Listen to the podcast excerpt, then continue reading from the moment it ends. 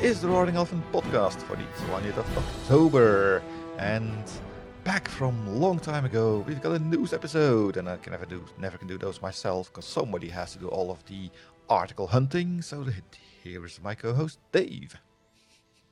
Um, for those that uh, just want a quick peek behind the curtain, when Jon says article hunting, what he actually means is we find a bunch of articles and then we cull most of them because they're not very interesting, and we find a few that we think we can bear to talk about. So hey, there we go. Yeah, but that being said, it also happens quite a lot that we've come up with the same article, or not the same article, but the same topic, same theme. Fun. Yeah, yeah. So it does kind of make us believe we're not entirely alien to the world, I guess. Or we're both reading the same internet, one or the other. Um, there is more than one internet. Wow. Oh, of course, internet too. Internet 2. Is that the improved version? Aren't? We should find an article on that. anyway. Anyway, before we get too derailed, which is Too our late. way. Let's see. First thing we're going to talk about is, uh, yeah, everybody's darling. I mean, how can you live without this? This is one of yours, so please take it away. Uh, do I have to? so, the, Yes, please take it away. Very far. Very far away. yeah, well, I mean, you'll have a hard job taking it away. Have you seen a mainframe? They're freaking huge. Anyway, so this is a, uh, a survey run by uh, BMC, who apparently, I- I don't actually know who they surveyed. I have a strong suspicion it was a a large number of mainframe advocates that they were surveying in the first place, or surveying them and people that already use mainframe services. But anyway, ninety percent of these people that were surveyed uh, see mainframe as a uh, ninety percent of respondents, I should say, see the mainframe as a long-term platform for growth, and and it really it all goes downhill from there. There's, there's really there's really nothing else worth talking about this article apart from just. Uh, I realise that mainframes are still very important to a lot of Exactly. people. I realise that they are still used in, especially in finance. In, well, the whole kind of FSI sector um, is still very mainframe dependent. There's still a lot of that on the back end. I, I get it, but let's let's let's try and not sort of like, combine that with the other topics that are being talked talked about are around you know heavy DevOps adoption and um, and oh, it's just it's just a terrible terrible article in so many different ways.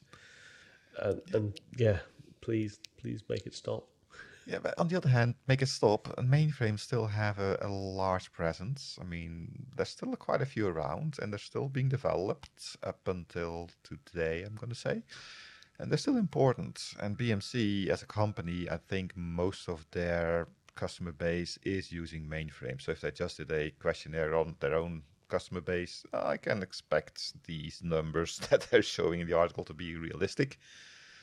But to call them a platform for growth, I mean, I'm not sure how you, for you, but with any customer that I talk to that is using mainframes, they have them because they have to have them, but they're desperately looking to get rid of them in a reasonable way because yes uh, things like uh, service uh, resilience needs to be maintained. A lot of banks are using this. So they, they're not just going to junk it and put a linux system instead. That's not how, that's not how they were looking at it. But there are big costs. They're annoying things because finding expertise on the mainframe platform is getting harder and harder because even though BMC says it's a platform for growth, I don't think many people go to university today and say, I want to become a mainframe expert. So at the moment, the biggest business I see is uh, the thing called mainframe offloading. Yeah, yeah, which has been a thing for uh, pretty much as long as I've been in IT, which is a disturbingly long time. So, uh, and I, it's a, it's something that will, I'm sure, continue. But yeah, But moving on, because Anyway, I just let's, said, let's definitely move on. yeah, because I just said uh, they're being built up until today. Because how long they're still going to be built, that's another question. Because our second article, I took it here from Reuters. You found a similar article on Financial Times, which you need to have a subscription, so I couldn't get in there. So we took this one. But apparently, IBM has announced that they aren't going to break up the company. And uh, yeah, first thing that took me aback is uh, a 109 year old company. My God. Indeed, which is longer, to be clear, than I've been in IT. Just, just so we're just we're Really? so we're crystal clear there. Um, but and it, it's not obviously this is not the first time that they've made fairly you know fairly sizable changes to their organisation. It talks in the article about the fact that they they divested the networking group back in the nineties. The many people may remember the uh, PC group in the two thousands that was. Uh, divested to Lenovo, so all of those glorious ThinkPads that now you see uh, as, as sort of Lenovo devices, and uh, you know semiconductors were were split off about five years ago. So it's not it's not like this is a uh, a brand new thing. The first time they've ever done it, they've got pretty experienced at that. But the piece that they're spinning off, uh, they mention as being the IT infrastructure services unit, which is the the piece that provides uh, technical support services uh, for clients. So I don't believe in this case it's saying that mainframes are no longer going to be produced, but uh, it does mean that that sort of that chunk of the business, which is still like 90,000 90,000 people with a $60 billion backlog, it's which is pretty phenomenal. Um, so that's it's, it's actually about a well, no, Almost not, a a, not quite a quarter, but Almost yeah, it's third. it's yeah, it's a decent chunk of, of IBM overall, which which which for some reason surprises me. I don't know why um, why I thought that was uh, that was surprising, but it, it at least to me it was. Yeah, I mean, but but this is the IBM services environment, right? The consultants are sent on site to usually maintain the IBM infrastructures that are deployed. That's that part, right? I believe so, but I'm not 100% sure. I don't know if the um, because I would usually expect to see if it was that I, them say IBM Global Services, but they don't say that. Exactly. They specifically say the infrastructure services unit, which provides technical support. They don't they don't mention specifically consulting. So I, I I honestly I don't know. I, there are probably a couple of other articles out here and um, that but this is obviously very very new news. Um, So I'm sure more information will be coming out over the next uh, couple of days. Yeah, I've been reading a couple of the other articles, and none of them are much clearer than that. It seems to be all totally based on a press release that IBM did, and also the connection. Because if you talk about divesting IT infrastructure services, how does that make a jump to become focused on cloud growth? Well, that's because I was in the um, press release from IBM. So if you think Yeah. about them going to cloud and cloud becoming their main source of income, then I would guess that that also would indicate that their global uh, services environment would also get axed at some point, if not at this point. But I would be very much surprised there because I think it's a very big part of their revenue at the moment. Yeah, yeah, I think it's a huge part of the revenue. I think the one of the things that's quite clear is that you need additional. In many cases, people need additional uh, assistance to go through this cloud migration or to continue their cloud journeys, and you know, professional services are a big part of that story. Yes, but no, because the whole idea of how I mean, a lot of the IBM global support people are doing maintenance and support on deployments by IBM. If you have uh, ma- mainframes from IBM there, you need a couple of IBM people to make those things running correctly. The whole idea of going to the cloud is to kind of decide, I don't care about this anymore. And yes, the migration to cloud, you'll probably need some help with that, be it IBM or other people, doesn't really matter at mm-hmm. that point. But once that migration has been done, do you still need a big consulting arm unless you're going to start doing a totally different kind of consulting than what IBM is doing these days. So, regardless, yeah. I still think I'm not saying it's good or bad news. I'm saying it's going to be change happening more if it is indeed IBM going totally cloud and they want to become the the fourth uh, big uh, cloud player out there, which at the moment they definitely are not, not even close. Mm. Yeah, no, no. I, I was actually, I think what I what I was trying to get across was the same thing as you just said. I, I, I was actually sort of uh, my focus was on the the consulting part, which I do think is still very valuable. But yeah, I, I agree. The the whole kind of, I mean, there is still an element of of support services required. I think even when you go to cloud, but it's yeah, a it's different. different yeah. It's it's a different yeah it's a different behavior it's a different set of reliance like if if the the cloud provider is doing the majority of the quote unquote infrastructure, then it the the kinds of support you need are usually very different. So yeah, I, I agree. I think that this is the the start of a, um, a fairly significant change. And I think the one of the analysts uh, actually says IBM is getting rid of a, a shrinking low margin operation given the cannibalizing impact of automation and cloud masking stronger growth for the rest of the operation, which kind of aligns with what you and yeah, I have just yeah, been yeah, talking about. Yeah, because I think it's more than just shrinking. Because also, when you go to cloud, you're trying to divest yourself from the call it vendor lock-in of the provider. I mean, when I was at Microsoft a long time ago, but these days, uh, you saw that a lot of the business was done through partners because uh, organization XYZ has already an implementation partner one, two, three, and they decide to go to a cloud well, they'll need some help from that cloud provider to do that, but that is usually done provided by that partner that's already doing implementation services. So if IBM is doing implementation services at the environment today, then they might still retain that when the move to cloud goes, although in a reduced uh, form. But for a lot of the new business, I don't see. I mean, personally, when I look for a partner there, I want to have a company that's smaller than mine, so they need me for their goodness. While if you join with with IBM, I mean, how much do I if I'm if I'm not Shell or Philips or GE or whatever, what does IBM care about my mom and pop shop?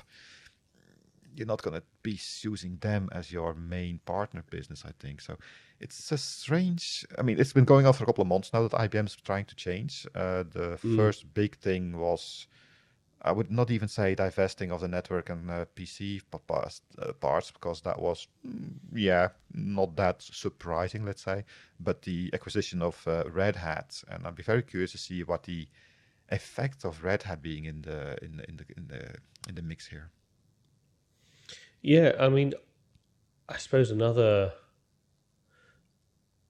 another assumption that I'm making as we're having this conversation is that the the support that's being discussed here is actually not like does not include the for example the red hat support teams. I think it's more of the where you have like a, a contracted like ibm service running all of your internal support desks and things like that i think it's it's more of that end of the spectrum than the support for their products or services. Yep. But again, like as you say, the information right now is uh, is somewhat thin on the ground.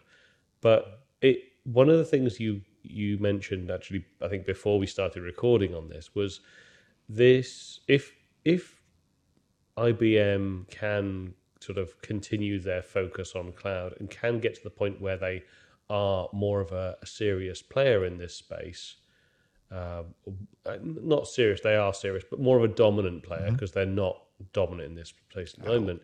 One of the things you mentioned is the fact that they they're the only kind of sort of would be the only serious cloud player that actually also owns um, you know an OS that is very significantly used in this space. Mm-hmm. Um, I I I suppose I think that that's something worth poking at. I haven't actually seen any adoption statistics for quite some time. It's not something I've looked at. Um, but I'm really, really curious to understand what the current state of um, OS is used in cloud, used in public cloud, let's say, is. And the reason that I ask that is because I see um, I see a lot of people um, basing their Docker containers around um, sort of Arch and um, what's the other one that gets commonly used? Um,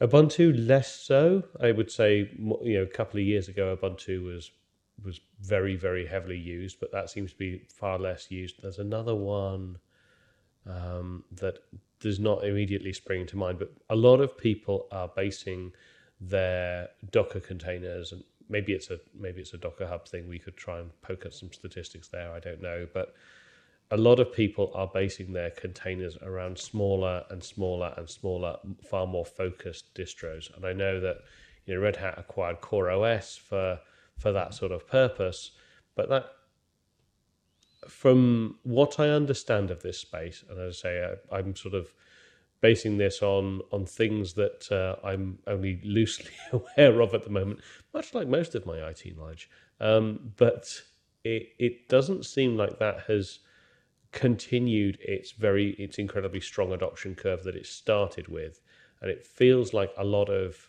um, vendors out there, you know, people that are building containers for their own services they're deploying, are choosing smaller and more lightweight um, bases for their for their for their containers that they're deploying. So. I do. I agree. It's, it's an interesting point of of kind of IBM being this major cloud player and having significant access to a uh, an, an, OS, but I don't know at the moment how critical that actually is. But maybe that's something for the future. Maybe that's something that they can they can change or influence.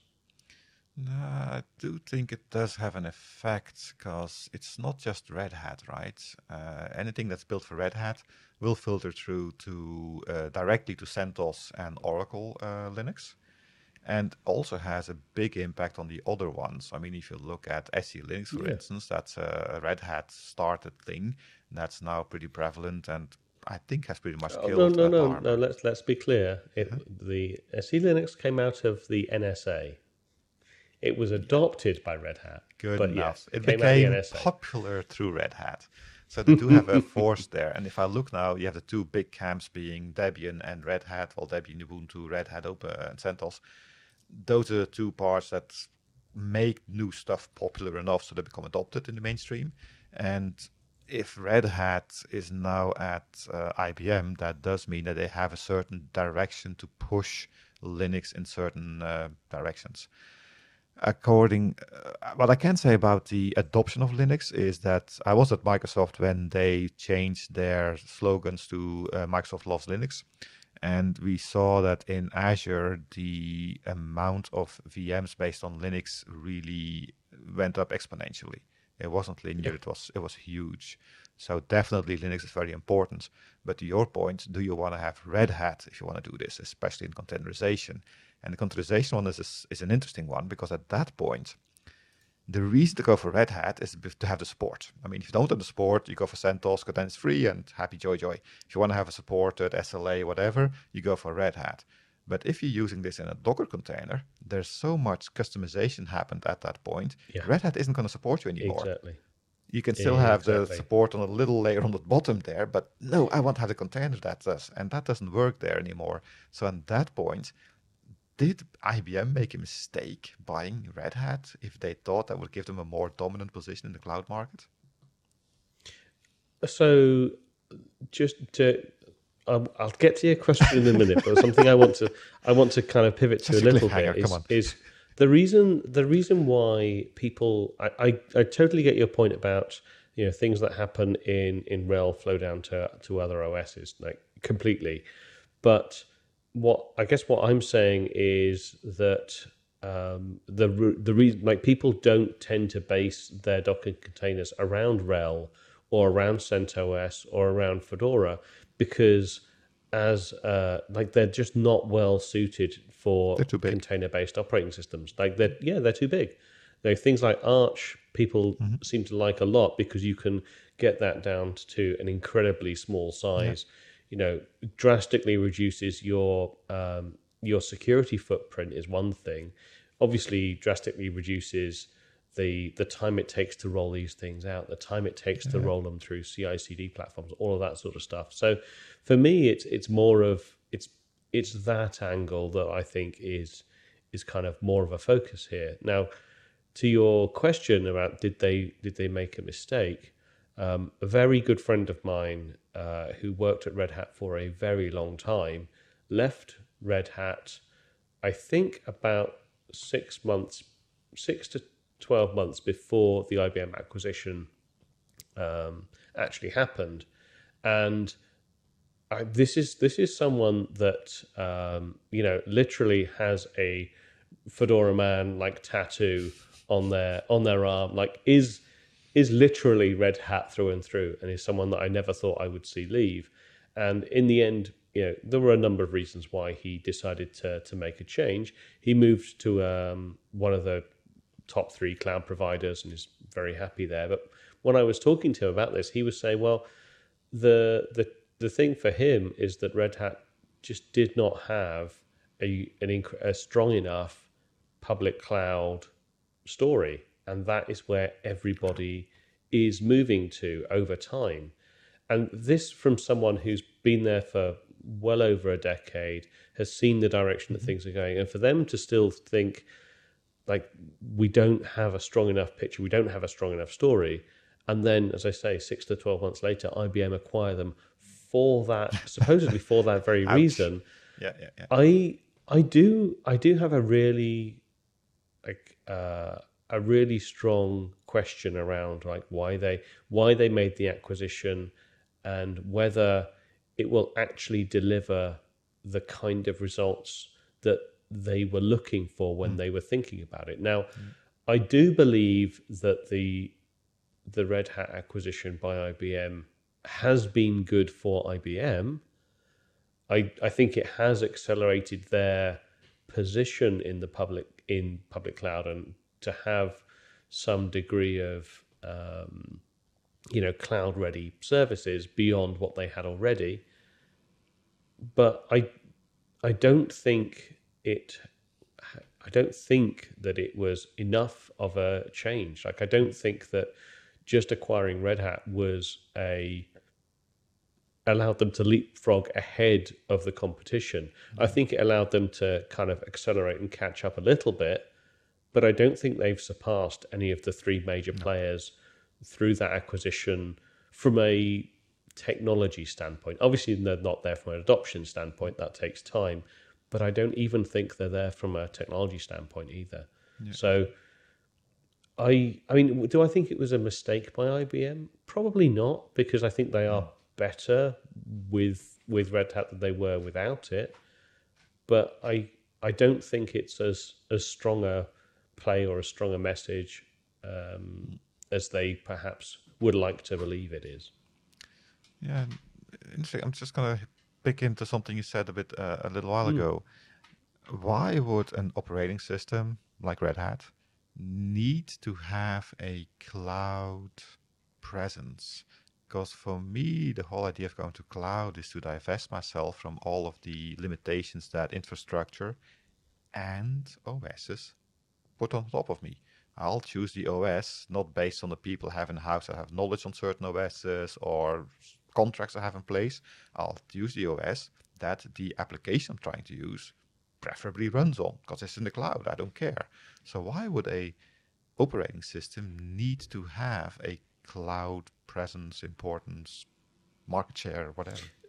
So it's it's about more than the the OS. Like Red Hat is significantly more than mm-hmm. just the operating system and have have have been for a long time since their uh, you know, early days, the acquisition of JBoss uh, and that entire middleware suite, which has continued to go from from strength to strength.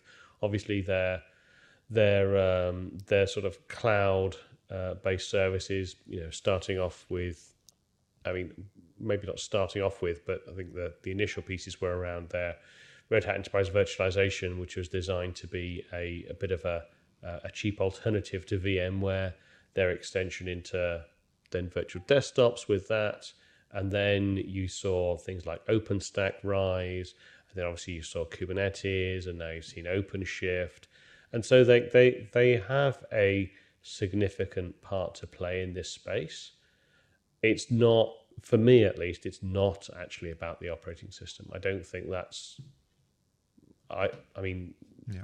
I'm sure there is a level of importance there because you know you can you can do additional optimizations that no one else can do because they just don't have the ta- or few other people can do. So they don't have the breadth of talent. But beyond that, Yeah. I don't really see that as being a major differentiator, which I think is probably what you were getting at. Yeah, I mean, it's a big thing to remember that when they bought Red Hat, they didn't just buy a Linux distribution. They bought a company that Absolutely had not, built a business around a Linux distribution, right? Uh, but still, the question if it's going to be enough to save both Red Hat and IBM, if they need saving at all. I'm not saying they do. Yeah, yeah, which is perfectly valid. Yeah. That's something that uh, I will be able to tell you with absolute certainty in about 10, 20 years, or maybe another 109 years, because they spent that, that that's been around that, that long. They're not going to be gone in uh, in a couple of months. I would not expect. Indeed. So, really, what better way to bookend such deep, interesting, insightful sort of uh, industry exploration than to talk about 3D gaming and how you can use it for your Kubernetes administration? Yes. Well, actually, technically, Doom's not really 3D. I mean, 3D ish. 3D kind of. It was the first 3D emulator. It's Okay, virtual go with that. 3D, so that's cloud. anyway, love love this article. I mean, you found this one, so you you have it. You talk about this one. Yeah, I didn't really find any articles. I just found this on Twitter and on Reddit and things like that, where apparently this is a GitHub repo by Storax, who's built KubeDoom, which is a way of being able to kill your cloud bots, sorry, your Kubernetes bots playing Doom. So it's totally ludicrous, to be honest. you can It's kill not- entire perfectly- namespaces. It's perfectly sensible. It's perfectly sensible. the You, you, only- you have topics like the Chaos Monkey. Like this is just like the Chaos Monkey, except it's No, far more fun to actually. Uh, The only reason this exists is because a developer or a sysadmin was playing Doom. His boss saw him playing Doom and asked him, Should you be working? And the guy said, I am working. I'm killing pods. Prove it to me. And then he had to write this. Yeah, exactly. I will prove it to you. I've just got a bit of coding to do first. it is it is brilliant. I, I do love it. I, I'm looking forward to the uh, um, Cube Quake, um, you know, Quake Doom or Quake Cube, Uh, Unreal whatever. Cube tournament. Yes, But uh, UT UT four. UT4 Even if I thought-. Even if I thought that I was original with this, you had to trump me, of course, because Well, I, I can't actually take uh, I can't take full credit for this. This was shared in one of the uh, one of the Slack channels I'm part of. Uh, but I just when I saw that I was like, ah, I have the perfect article to to collab with that. And yes, it's Minecraft as a Kubernetes admin tool, and uh, this is this is absolutely fantastic because you can see here you've got a variety of different animals. So each of the animals actually corresponds to a resource in your Kubernetes cluster. Yes. So as you can see on the screen, pigs are pods, cows are replica sets, chickens are servers, and horses are deployments. And literally, as you as you go through the different things, and there's a YouTube video linked in the uh, in the article, and there's a GitHub repo also. You can you can see someone actually kind of kicking off, um, like deploying various applications, and animals like pop into existence. It's absolutely hilarious, and I I thoroughly recommend it. I think it looks fantastic, and it gives you a great excuse to, you know, I, I need a need a brand new gaming machine so I can administer my Kubernetes. I mean, we've- we've all been waiting for a good GUI for kubectl. This wasn't Yeah. what I was expecting. Uh, I looked at. Is I? Oh. I, love the, the subtitle of this image uh, I put on here. I mean, the, the chicken here is called "Default Service Hello World," and the subtitle says, "Would you kill this innocent-looking service?" and and I absolutely love the first line of the article, which is just below that, which is disclaimer: In my spare time, I like to build tools that no one really needs, and this is one of them. It's wonderful. I think the Eric Eric Jadi. Um. This is this is amazing work. This is fantastic, and uh, yeah. I uh, I look forward to seeing uh, where this where this particular trend goes next. Yeah, so there, you've got a reason now to get a, a you know thirty eighty um, for for your ray traced exactly your ray traced Minecraft Kubernetes admin console. RTX on everybody. Exactly. Wonderful. well, I think unless there's anything else on your side. Uh, no, I need to start my my main my, my, my Minecraft server up and tie it to my Kubernetes cluster now. So, uh, would you run the Minecraft server on Kubernetes though? Because then, what if you accidentally killed it? no, the one thing I would change there is uh, you say the animals pop up when you start a service, but that's not how Minecraft works. If you put two cows in a pasture, they will make little cows. So that should just start filling up my, my Kubernetes cluster with interesting things. And maybe that's why Minecraft is now from Microsoft, right? So Microsoft, Microsoft mm. Cloud, you put this there, it starts creating new uh, contain. Hey, hang on. So, so all I'm going to say is for anyone that's ever used the Azure admin portal, like they're going to be looking at this UI and they're going to be thinking, "Wow, this is much better. I can't wait." It's not. Oh dear. And on that note, yes, please get us out I, of here. I think that's all the time we have today. Uh, we can you can support this podcast by becoming a Patreon. Every contribution helps. We're on YouTube. Like, subscribe, comment, hit the notification bell, all the YouTube things. Please go to www.roaringelephant.org for uh, a link to our Patreon page and for more information about the podcast. Of course, there is always uh, a way to get to us on Twitter, and that's using the at Roaring Elephant tag.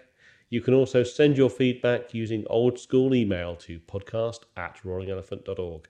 Until then, my name is. What was the name of those uh, the the green walkie things in Minecraft? I never actually played Minecraft. Oh damn! I know uh, this. The not shamblers or they weren't zombies. They were. Oh, I have to. I have to look this up now. I have to look this up. Okay. There's no chance. Okay. Please hold, caller. your your time is important to us. Well, sort of. I mean, mostly. I mean, you're listening to this, this, so it's obviously reasonably important. Creeper. Creepers. Yeah, there we go. Actually, that doesn't. That's that's not very good, is it? Okay. um, in that case, my name is Blocky Dave. And my name, since I'm a podcast host, I guess I'm a pig. Jhon. Thank you very much, Dave. and we look forward to talking to you next week. If you find articles like this, definitely. See you then. uh, oh dear. Oh dear, oh dear. so you're creepy, I'm a pig. creepy pig podcast. Creepy pig podcast. Yeah.